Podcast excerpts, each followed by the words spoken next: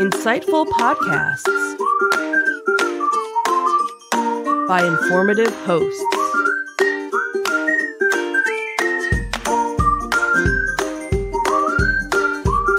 Insights into Things, a podcast network.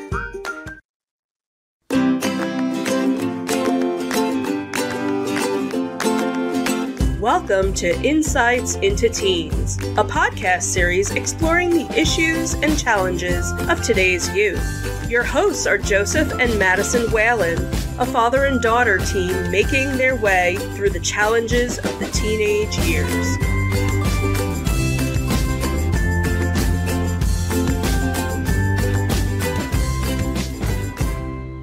Welcome to Insights into Teens. This is episode 46 Santa Claus.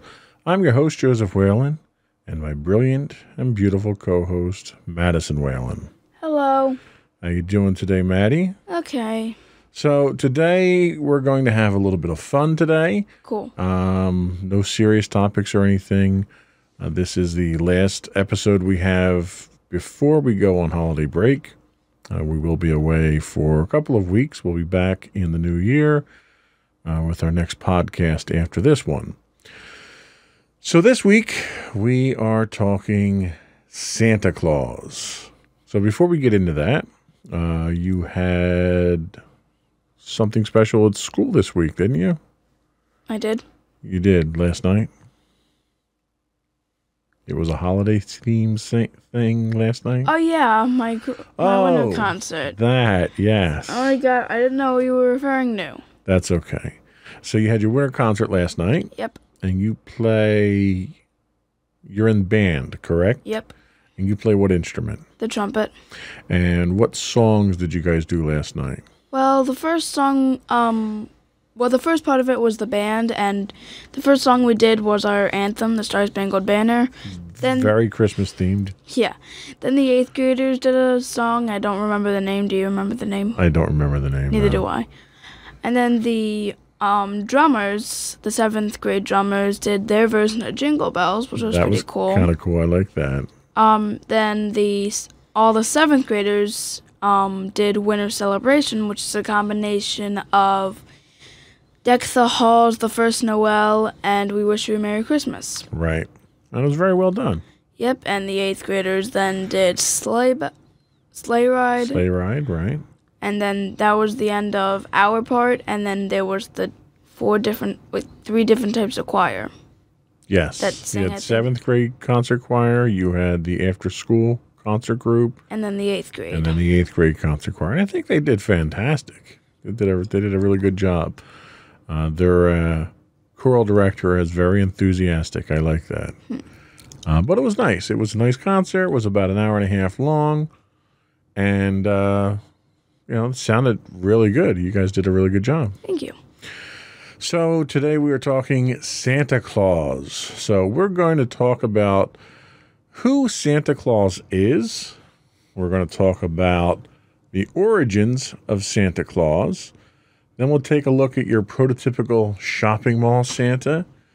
Uh, we'll talk a little bit about "Twas the Night Before Christmas," the poem from Clement Clarke Moore. Then we will talk a little bit about Santa Claus around the world because Santa's a little bit different depending on where you are. And then we'll talk about some Christmas traditions in the U.S. And then we'll ask the burning questions Is Santa Claus real? And do you believe in Santa Claus? And I think both of us will have a chance to answer those questions. Okay, cool. So, and then afterwards, uh, stick around because we have a very special holiday treat that all of our hosts have done for our audience. And we'll be playing that at the end of the show. It's only about a five minute clip or so, but I think everyone will enjoy it.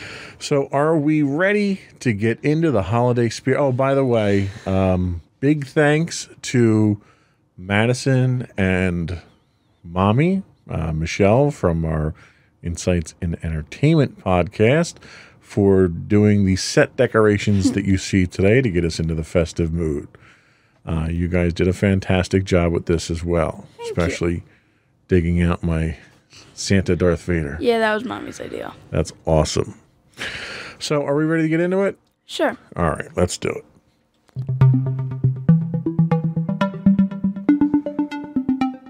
So, who or what is Santa Claus? Now, this definition comes from the History Channel's uh, definition at history.com.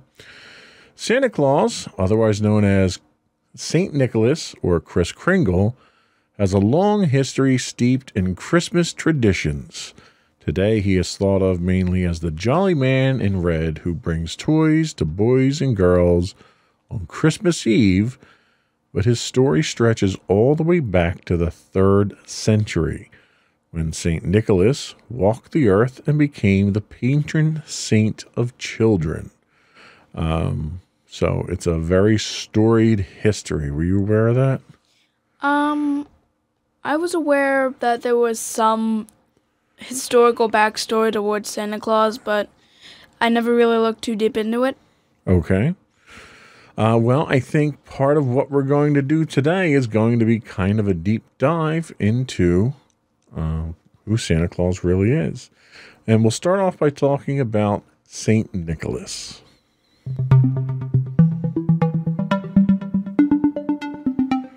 So, why don't you tell us a little bit about who St. Nicholas is? All right, so the legend of Santa Claus can be traced back to hundreds of back hundred of years.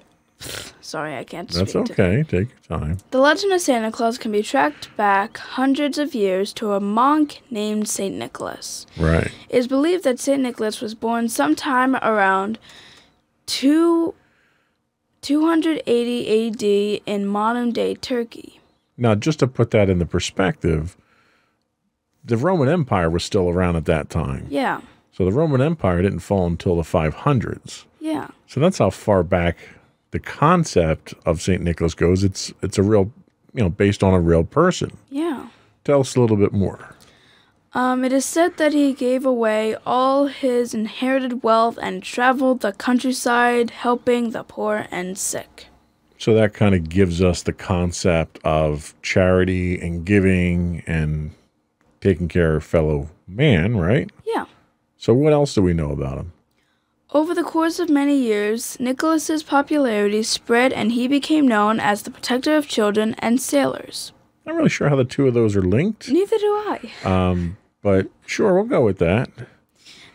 His feast day is celebrated on the anniversary of his death, which. Why? Well, I, I guess they're very very celebratory when you die. What day is that, by the way? September, December. December 6th. So we get a connection to December and St. Nicholas and Christmas with that. Yeah. And what else do we know? He was traditionally considered. It was traditional. This was traditionally considered a lucky day to make large purchases or get married. And so there's another piece of the puzzle there.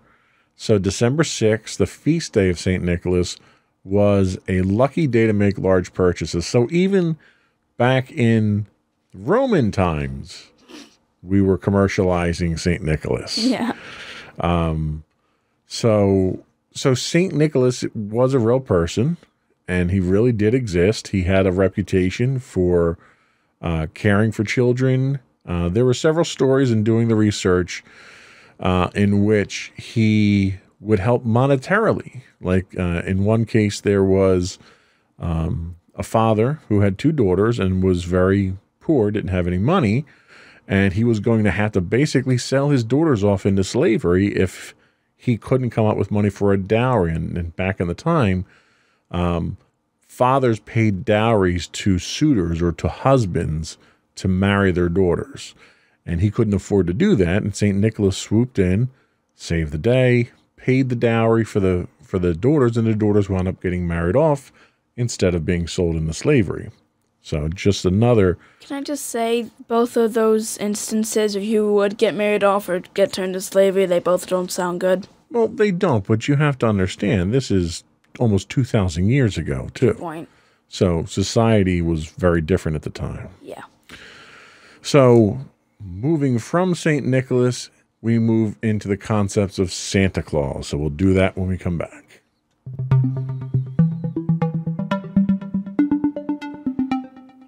So St. Nicholas made his first appearance in American pop culture towards the end of the 18th century. In December 1773 and again in 74, a New York newspaper reported that groups of Dutch families had gathered to honor the anniversary of his death. Uh, the name of Santa Claus evolved from the Dutch name Sinterklaas, a shortened form of St. Nicholas, or Sint Nicholas, which was Dutch for St. Nicholas. And in 1809, Washington Irving, a famous American author, helped to popularize the Sinterklaas stories when he referred to St. Nicholas as the patron saint of New York in his book, The History of New York.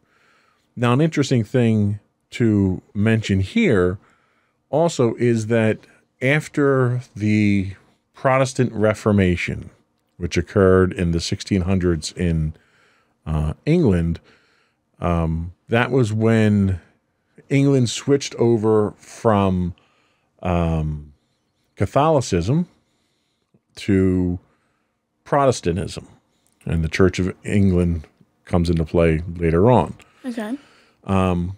Catholicism believed heavily in saints. Uh, there was a saint for everything Saint Christopher for this, and Saint this for that, and, and so forth. So, a lot of the Catholic religion uh, revered saints. And when the Protestants came into power, um, they thought that was sacrilege. Like, you shouldn't worship these other people, you should worship God and, and Jesus and so forth. So, as a result, the the Protestants came in and sort of did away with most Christmas traditions. Um, so by the time you get to 1773, a lot of what happens in the colonies and what happens in England, you don't have a lot of Christmas traditions there, but those traditions continued elsewhere, such as in um, the Netherlands, where the, the Dutch live. In in Germany, they continued. Um, so when we think of Christmas, Christmas didn't really exist the way that we think in in England at this time. Um, it's not until a couple hundred years later that it sort of comes back to life. So moving on from Santa Claus, we get what we have today as what we consider the shopping mall Santas. And and we'll talk a little bit about that when we get back.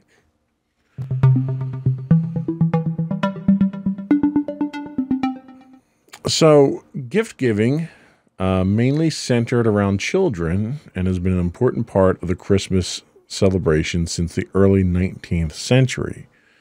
Um, stories began to advertise, uh, stores, sorry, stores began to advertise Christmas shopping in 1820, and by the 1840s, newspapers were creating separate sections for holiday advertisements.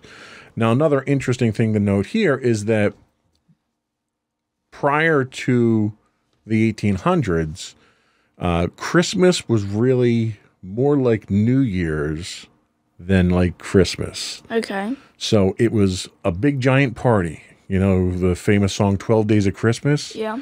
Christmas lasted 12 days and it was a 12 day party. And people would drink and be merry and get drunk and get rowdy. And you had all kinds of problems. Imagine New Year's and you see how crazy New York City gets on New Year's. Imagine it being like that for 12 days. Good lord. So, what happened was, in order to get away from that in the 1800s, um, you had people trying to take those traditions and turn them more towards family oriented things, making the holiday more for the children. Okay. And that led us into the commercialization of Christmas. Alrighty. So, um, in 1841, uh, thousands of children visited a Philadelphia shop to see a life size Santa Claus model. Now, what does Santa Claus look like? Well, from then on, it was only a matter of time before stores began to attract children and their parents with the lure of a live Santa Claus. And Santa Claus was kind of a novelty at this point in time because you really didn't see a lot of them in publications or stories. He, he came out in some stories and stuff. Yeah.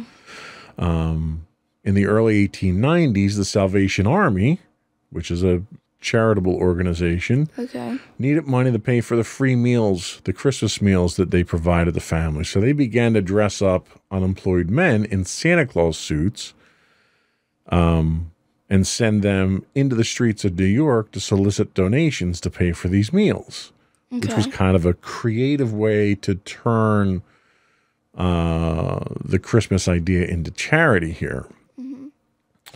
Um, so the most iconic department store um, Santa Claus was Kris Kringle was what he was named, and uh, he appeared in the classic 1947 uh, Santa Claus movie Miracle on 34th Street. That's since been remade. Um, but that story involved a little girl who believes Kris Kringle when he tells her that he's the real Santa Claus. Um, the uh, the Macy's Santa has appeared in almost every Macy's Thanksgiving Day parade since then, since the parade began in 1924. Wow. And he's always the last one, you know, in the parade. Thanksgiving Day, we're up at uh, GMOS. We watched the parade, and who's everyone wait for at the end of that parade? Santa. It's Santa Claus, right? So fans of all ages still line up to meet Santa in New York City and at stores around the country where children can take pictures on Santa's lap and tell him what they want for Christmas. Which it sounds a little strange. You're going to go tell a stranger what you want for Christmas, but Yeah, honestly, I definitely think as you get older, the thing of, about Santa Claus, just the logic gets in your brain, and you're just like, okay, this is creepy. exactly. Exactly. I've definitely gotten to that stage. So when we come back, I want you to tell us a little bit about Twas the Night Before Christmas and how that got Santa Claus a little more defined for us. Alrighty.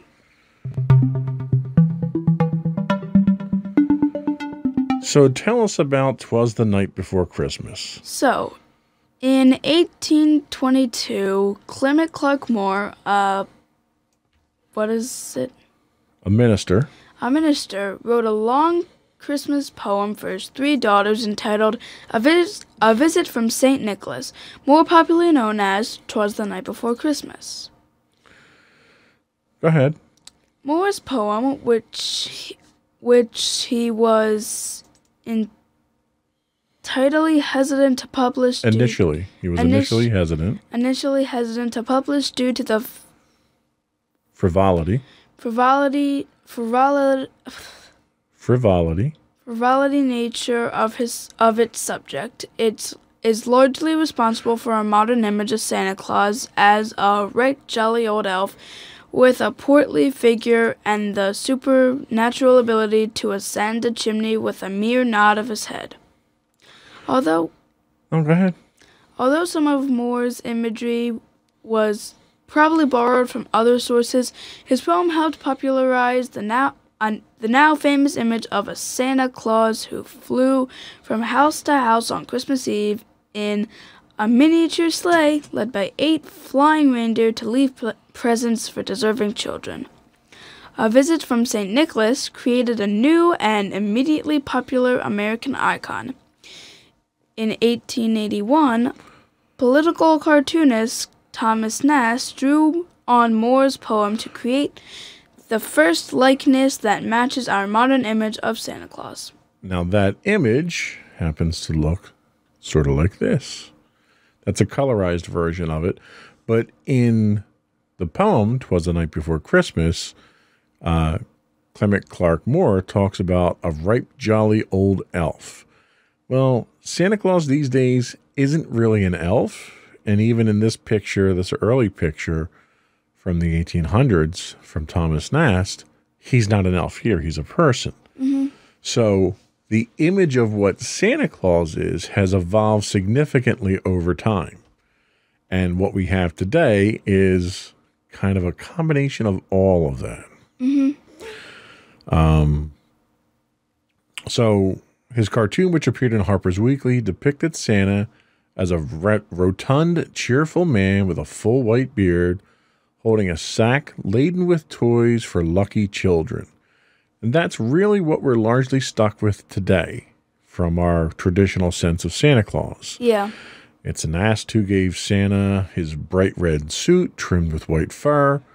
Uh, North Pole Workshop, elves, his wife, Mrs. Claus. So all of the narrative that surrounds the mythology and the story of Santa Claus kind of originated from Thomas Nast, and that was kind of a collection of a bunch of other stories, including Twas the Night Before Christmas.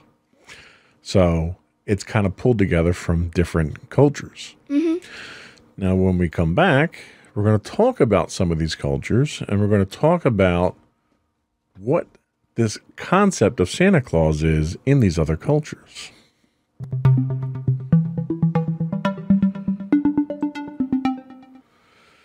So, in the 18th century, America's Santa Claus was not the only St. Nicholas inspired gift giver to make an appearance at Christmas time. There are similar figures and Christmas traditions around the world. Why don't you tell us about some of these? Okay, so Chris Kine. If, sorry, I Oh, still can't speak today. Chris, So Christkind. Chris Kine, or Kris Kringle, was believed to deliver presents to well behaved Swiss and German children. Meaning Christ, Christ child, Chris Kine is an angel like figure often accompanied by St. Nicholas on his holiday missions. So in Switzerland and Germany, Kris Kringle is kind of a companion to St. Nicholas. And in other cultures, like for instance in the United States, you get someone like a Jack Frost who's kind of like a mischievous companion of Santa Claus who Yeah. represents winter, right? Yeah. So tell us a little bit more about International Santa. Um, in Scandinavia, a jolly elf named Joltman Yultman. Yultman was thought to deliver gifts in a sleigh drawn by goats. So there's some similarity there, and I don't I don't know if those goats fly. uh, it would be interesting to see flying goats Yep.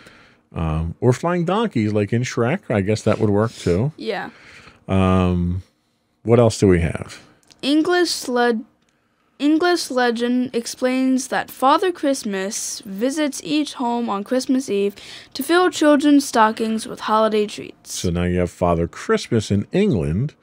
Now you'll notice that none of these really have any kind of religious connotation to them. So there's there's that disconnect from what Christmas is and what the spirit of Christmas is here. Yeah. We'll talk a little bit more about that when we, we move on. What else do we have? Um, Père Noël, right, Yep. is responsible for filling the shoes of French children. So we fill stockings, they fill shoes. So again, it's another parallel that we have there. Yeah. In Russia, it is believed that an elderly woman named Babushka. Babushka purposely gave the wise men wrong directions to Bethlehem so that they wouldn't find Jesus. So here is a religious connotation here. Now you know. Do you know who the three wise men were? No, Okay, really, so the, they're not. They're not the wise guys, they though, right? they were not the wise guys. No. So in in the story of Jesus's birth, there are three wise men, um, often referred to as three kings. Um, they were probably merchants or landowners or something along those lines. They probably weren't kings because kings kind of traveled with the whole entourage at the time. yeah. It was Caspar, Melchior, and Balthazar were their names. Okay. And the legend has it that they saw this star in the east, or was it the west? I don't remember which direction. I, they didn't have GPS back then. Yeah. So they saw this star and they traveled to the star, and the star was over Bethlehem, supposedly over the birthplace of Jesus. And it was a sign in um, ancient uh, lore of the Savior of man who would come born under the star, etc., etc. So they came bearing gifts of frankincense, which is an incense, uh, myrrh, which is an oil, and gold, which is gold. What kind of baby would want that, though? It, these were valuable tradable items at the time. That's why people think that they were actually merchants and not kings. So okay, that makes sense. because at the time these were spices for instance came from the east the, you know you uh, you've heard of marco polo. Yeah. marco polo was famous for opening the trade routes to china to bring spices. Um, the oil was the same type of thing. It was a tradable uh, uh, commodity as was gold. So to us they probably don't mean all that much. To them they were very valuable and you also take into account the story of Jesus, who was born in a manger because there was no room at the inn and his parents didn't have any money, etc., etc. Somebody walks up with a pile of gold and really expensive gifts, you don't turn them away. Okay, makes sense. So, in this scenario, um, she gave them the wrong directions. So, finish, tell us about Babushka. Later, she felt remorseful but could not find the men to undo the damage.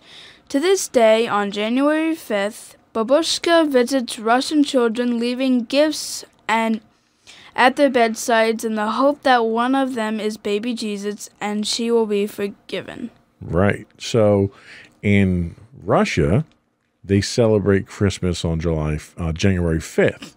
January fifth also happens to be the Epiphany, which we won't get into the religious aspects of it here, but it's a religious holiday.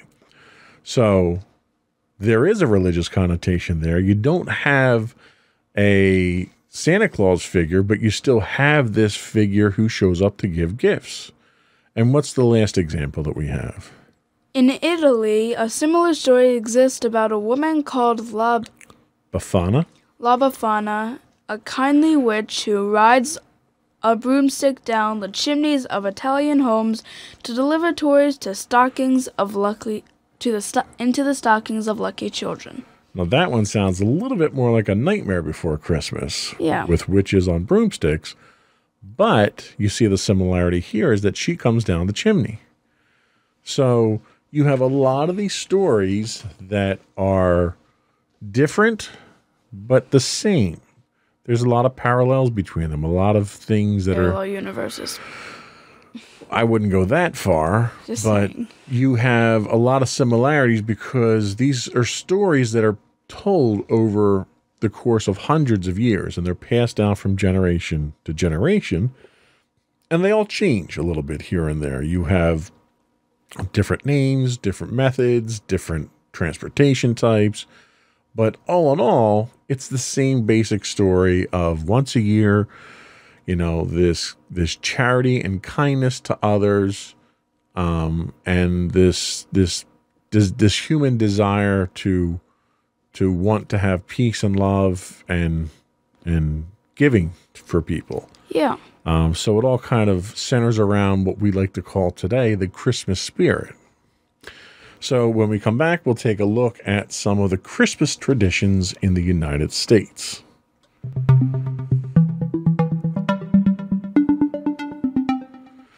In the United States, Santa Claus is often depicted as flying from his home as as flying from home to home on Christmas Eve to deliver toys to children. You and I both know that. Mm-hmm. He flies on his magic sleigh led by his reindeer. And who are they? Dasher, Dancer, Prancer, Vixen, Comet, Cupid, Donder, Donner here, yes. Donner, Blitzen, and the most famous reindeer of all, Rudolph. Now, you did stumble over Donner here because what we learned was that in the poem Twas the Night Before Christmas, it was originally where they were named, it was originally the name of Donder, not Donner. So we just talked about how the stories change across cultures. You get a little bit of little differences here and there. Yeah. Well, this is one that stayed within the culture and it still changed a little bit from Donder to Donner. So that just sort of highlights how things change a little bit, like playing tel- the telephone game, you know, Okay. passing messages from one person to another. So Santa enters each home through the chimney, which I never had a fireplace, so our chimney went right into our furnace, so I never could figure that one out. but he's magical, so you're not supposed to figure it out. Yeah. This is why uh, empty Christmas stockings, which were originally empty socks, would um, now they're dedicated stockings made for the occasion, are hung by the chimney with care in hopes that St. Nicholas would be there, as Clement Clarke Moore wrote in his poem. Now, the interesting thing here is back in Victorian times, you would wash your socks, but you couldn't hang them outside to dry because it was too cold out. So you could hang them by the fireplace to dry because the heat from the fireplace would dry them. So that's where the idea of hanging stockings to get filled by Santa Claus came from. That makes sense. Yeah, see? So a lot of these traditions kind of have these make sense sort of ideas behind them. So the stockings can be filled with candy canes and other treats or small toys, although I would not recommend filling them with chocolate if you're hanging them by the fireplace. Just yeah, just don't hang anything that's meltable. That's probably a good Or good piece of advice. Santa Claus and his wife, Mrs. Claus, call the North Pole home. And children write letters to Santa and track Santa's progress around the world on Christmas Eve. Which you just gotta say is also kind of creepy. Well, and there is an interesting story about that. So, people track Santa through NORAD. NORAD is the North American Aerospace Defense Command. So, this was a military branch of our armed forces that was set up back in the 40s and 50s, and it was a cooperative branch of military between the United States and Canada. And these were the guys who monitored all the radar and all the defense networks to find out if anyone was trying to fly over our country, namely Russia. So the way the story goes is Christmas Eve one night, uh, this guy who is an officer, he gets a phone call, and it's a little girl who was looking to talk to Santa. And this was like a classified line that like only the president was supposed to have the phone number to. So he was shocked as to why, but he didn't want to disappoint this little girl. So he played Santa Claus, you know, to the little girl on the phone because he didn't want to break her heart. And he said, "Oh, you know, I'm over so and so. You have to get to bed. I'll I'll be to your house soon. Blah blah blah." And he thought that was it. Well, before he realized it, the phone started ringing off the hook, and both he and all of his officers, all of his subordinates, were answering the phones and pretending to be Santa Claus. Well, it turns out there was a local department store who was running a promotion where you could call a phone number and talk to their department store Santa Claus and tell them what you wanted for Christmas. Well, it turns out the phone number that they listed in the newspaper was the wrong number, and it was the number for NORAD. Oh my god. So what happened was the following year, because the crew had so much fun doing it and they enjoyed doing it for the kids, they did it again and again and again. And eventually they became an official job for NORAD to do this in the Christmas spirit of things. Wow. So so now you've got the entire United States Air Force, NORAD, North American Aerospace Defense, you know, getting caught up in the spirit of Christmas so that they could give these little kids something, you know, to to get their spirits going and to talk to Santa and stuff like that. It was a really cool story. Yeah. Um, so that's just another example of how the story of Christmas and Santa Claus and everything else, it just sort of morphs and it gets picked up like that, and people get infected with what we call the spirit of Christmas. So, where were we at? Okay, so tracking Santa Claus. Um, so, children often leave cookies and milk for Santa and carrots for his reindeer. Well, you did that for years Yep. Um, because you have to. We're, we're we're good hosts when you come to our house to visit. You know, just like Grandma used to try to get us a, a you know a turkey, and here I'll make you a steak. You're a good host. You want to make sure your guests are taken care of. Yeah. So Santa Claus keeps a naughty list and a nice list to determine who deserves gifts on Christmas morning. And parents often invoke these lists as a way to ensure their children are on their best behavior. Now, I have to say, growing up, my parents invoked that list probably starting sometime in September.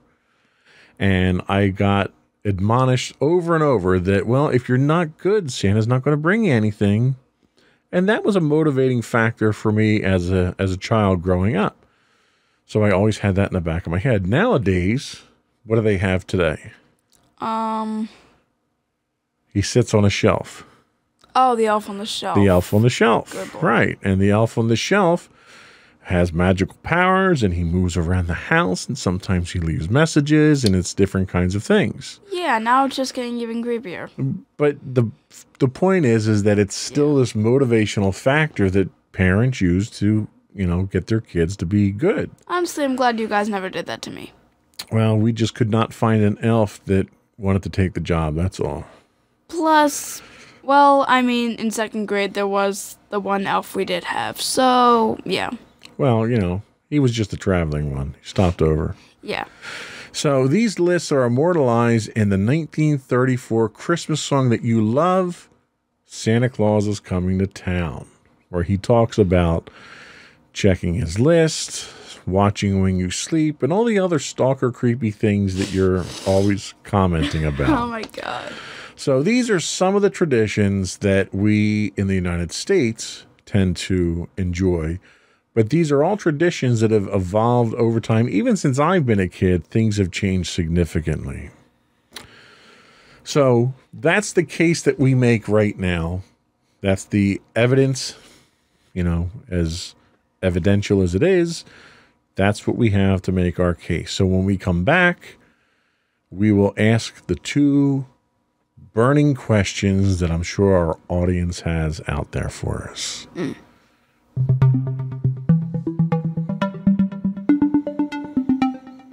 So I'm going to ask you first, and I don't want you to read from the notes because the notes are my answer. So I'm going to ask you first, and I want you to give me the answer in your words and your words alone, okay? Is Santa Claus real? In a way, yes. Explain. Um, if you think about it, the whole, like, the whole idea, of, the whole idea of Santa, um, can make him real. Like the idea of charity, the idea of giving, the idea of caring, kindness, all that stuff. Is but do I actually think that there's a quote unquote jolly old elf that um that comes down your chimney, gives you presents once a year, and just flies off with his eight rain eight well count him nine reindeer. He's only part time, so we can't count him. Well, yeah. Um, not really. Not really. Okay. So I will answer that question. Okay. So I wrote the notes for today's show. So I wrote the notes in a way to kind of support my argument. That makes sense. So here's my argument Is Santa Claus real? Historically, yes, Santa Claus is based on an actual person who lived sometime in the past. That's kind of a fact. Yeah. More importantly, Santa Claus is less a person and more a spirit or a philosophy. Yeah. Okay, sort of like what you said. Generosity, charity, caring, love for all mankind. These are all what the spirit of Santa Claus really is. And there's enough examples out there, the NORAD example being one of them, where people get infected with the spirit of Christmas. And when that happens, and when you go from being your regular everyday self of just going about your business and being too busy to really care or get involved or or help a person across the street or give to charity or whatever it is. When you cross that threshold around Christmas time and you drop a couple of toys in the Toys for Tots box or you uh, give some money to your local church or charity to help people in need around this time of year, or you contribute to a food drive, or whatever it is. When you cross that threshold to do these things at Christmas time, you are infected with the spirit of Christmas. And by definition, you are Santa Claus at that point, because that's what Santa is to me. It might not be that way to other people. Mm-hmm. Now, like you said, does that manifest in a jolly old elf with a round belly and a white beard? Maybe. Um, it's not really for me to decide, but to me, when when you go out and spend your hard-earned money, which you don't have a lot of because you don't have a full-time job, and you spend that money and you buy somebody else a present, not because you have to or because your parents made you, but because you want it to. Because in the spirit of Christmas, you want it to brighten someone's day. When that happens, then that's you being Santa Claus. And that's good enough for me. And what I thought of Santa Claus as a child and what I think of Santa Claus now is different. So maybe Santa Claus manifests in each of us, where once a year, for a brief period of time, we can all put our differences aside and care for each other, like we all believed at one time that Santa did. And we all get to be Santa. Um, and we get to allow ourselves to be infected by that Christmas spirit. So I will ask you, and I'm not going to uh, cut to a transition here. I'm going to ask you, and I think you've answered this, but do you believe in Santa Claus? Well, do I believe in a jelly? No, no, well, okay. don't break it down to that. Okay. Do you believe in Santa Claus? However you define it, do you believe in Santa Claus? Yeah. Yeah. So do I. And Santa is means something different for you. It means something different for me. It means something different for everyone in the audience. But I think all of us can believe in Santa Claus, whether or not he is this guy in a red suit. And I'm going to leave you with another story because I we're almost done here. When I was about your age, it it kind of got to the point where it wasn't cool to believe in Santa Claus anymore. You were kind of silly and childish. Your friends made fun of you for it. And you wanted to fit in. So you, you didn't believe anymore. And it was more peer pressure than anything else. Yeah. Um, and I got to that same point. And Christmas Eve, one night when I was your age, it was I don't know. We were in bed. I was in bed at like ten o'clock, and I couldn't get to sleep because I could never sleep Christmas Eve, even when I convinced myself that Santa wasn't real and I didn't believe anymore. I still couldn't sleep because I knew there was going to be a pile of toys for me under the Christmas tree. Um, now, going back when I was a kid, my parents didn't have a lot of money. Uh, we generally were kind of cutting the edge of poverty all of our lives.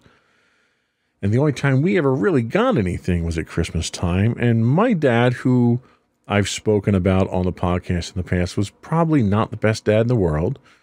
Um, wasn't there all the time, had numerous flaws, but Christmas was his time.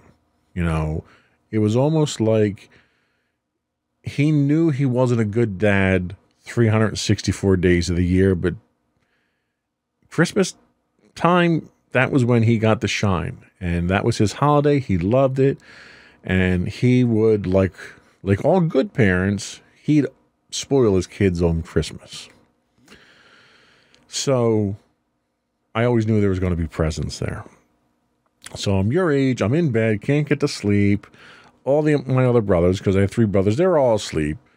And i hear talking downstairs and i'm thinking you know what? This is it. I'm going to catch them I'm going to see them putting the presents out, and I'm going to.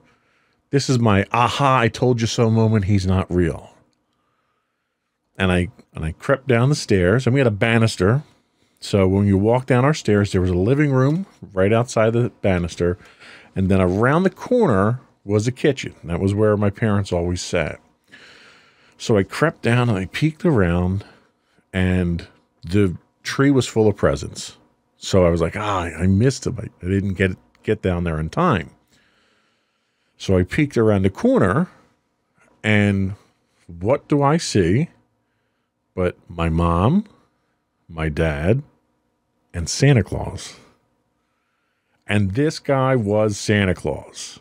It wasn't a fake beard, wasn't a cheap suit. This guy was totally legit, 100% real beard. Santa Claus, like out of the movie Miracle on 34th Street. And like I was immediately terrified. Now, I don't know if my parents noticed me there or not, but man, I hightailed it up those stairs, got under the covers, and did not peep a word until my parents told me to come downstairs.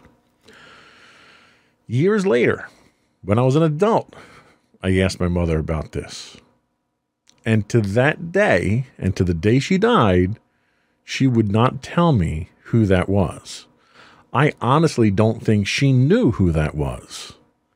So at 13 years old, Santa was real to me.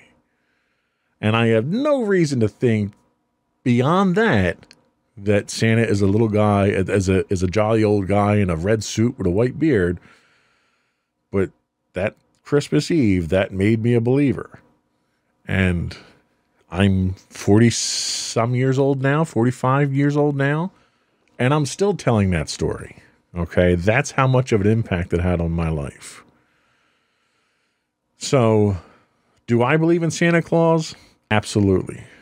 On many levels, but as a parent, I believe in it because I get to be Santa Claus.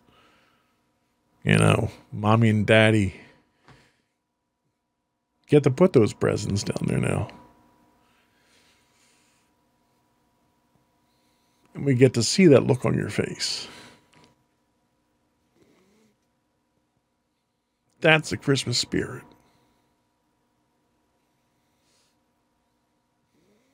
And that means a lot to me. So, we're not going to have closing thoughts or shout outs today. We're going to leave you with um, a little special project that we did and uh, Hope you enjoy. hope you enjoy. Happy holidays, everyone.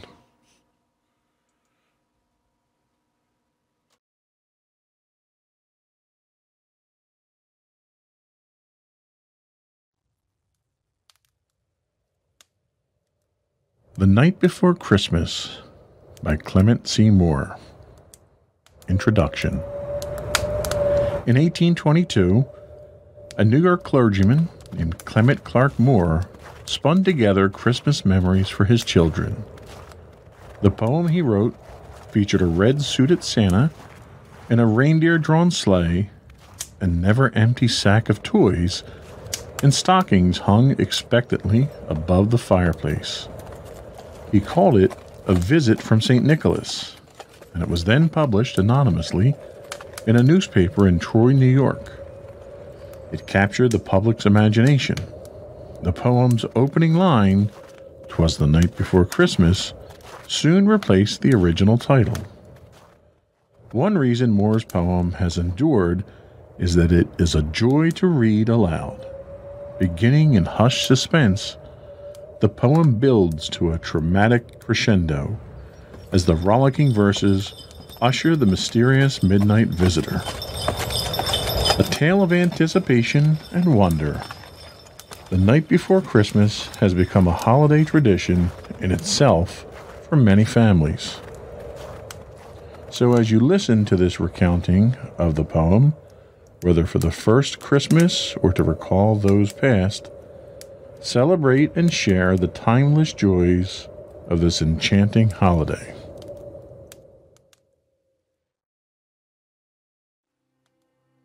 'Twas the night before Christmas, when all through the house not a creature was stirring, not even a mouse. The stockings were hung by the chimney with care, in hopes that St. Nicholas soon would be there. The children were nestled all snug in their beds, while visions of sugar plums danced in their heads. And Mamma in her kerchief, and I in my cap, had just settled down for a long winter's nap. When out on the lawn there rose such a clatter, I sprang from my bed to see what was the matter. Away to the window I flew like a flash, tore open the shutters, and threw up the sash. The moon on the breast of the new fallen snow gave a luster of midday to objects below. When what to my wandering eyes should appear but a miniature sleigh and eight tiny reindeer. With a little old driver so lively and quick, I knew in a moment it must be St. Nick. More rapid than eagles, his coursers they came, and he whistled and shouted and called them by name. Now Dasher, now Dancer, now Prancer and Vixen, on Comet, on Cupid, on Donder and Blitzen. To the top of the porch, to the top of the wall, now dash away, dash away, dash away all. As dry leaves before the wild hurricane fly, when they meet with an obstacle, mount to the sky. So up to the housetop the coursers they flew, with a sleigh full of toys and St. Nicholas too. And then in a twinkle I heard on the roof the prancing and pawing of each tiny hoof. As I drew in my head and was turning around, down the chimney St. Nicholas came with a bound. He was dressed all in fur from his head to his foot, and his clothes were all tarnished with ashes and soot. A bundle of toys he had flung on his back, and he looked like a peddler just opening his pack. His eyes, how they twinkled, his dimples, how merry. His cheeks were like roses, his nose like a cherry. His droll little mouth was drawn up like a bow, and the beard on his chin was as white as the snow. The stump of a pipe he held tight in his teeth, and the smoke it encircled his head like a wreath. He had a broad face and a little round belly that shook when he laughed like a bowl full of jelly. He was chubby and plump and a right jolly old elf, and I laughed when I saw him, in spite of myself. In a wink of his eye and a twist of his head, soon gave me to know I had nothing to dread. He spoke not a word, but went straight to his work, and filled all the stockings, then turned with a jerk. And laying his finger aside of his nose, and giving a nod, up the chimney he rose. He sprang to his sleigh, to his team gave a whistle, and away they all flew like the down of a thistle. But I heard him exclaim as he drove out of sight, Merry Christmas to all! and to all a good night. Ho, ho, ho.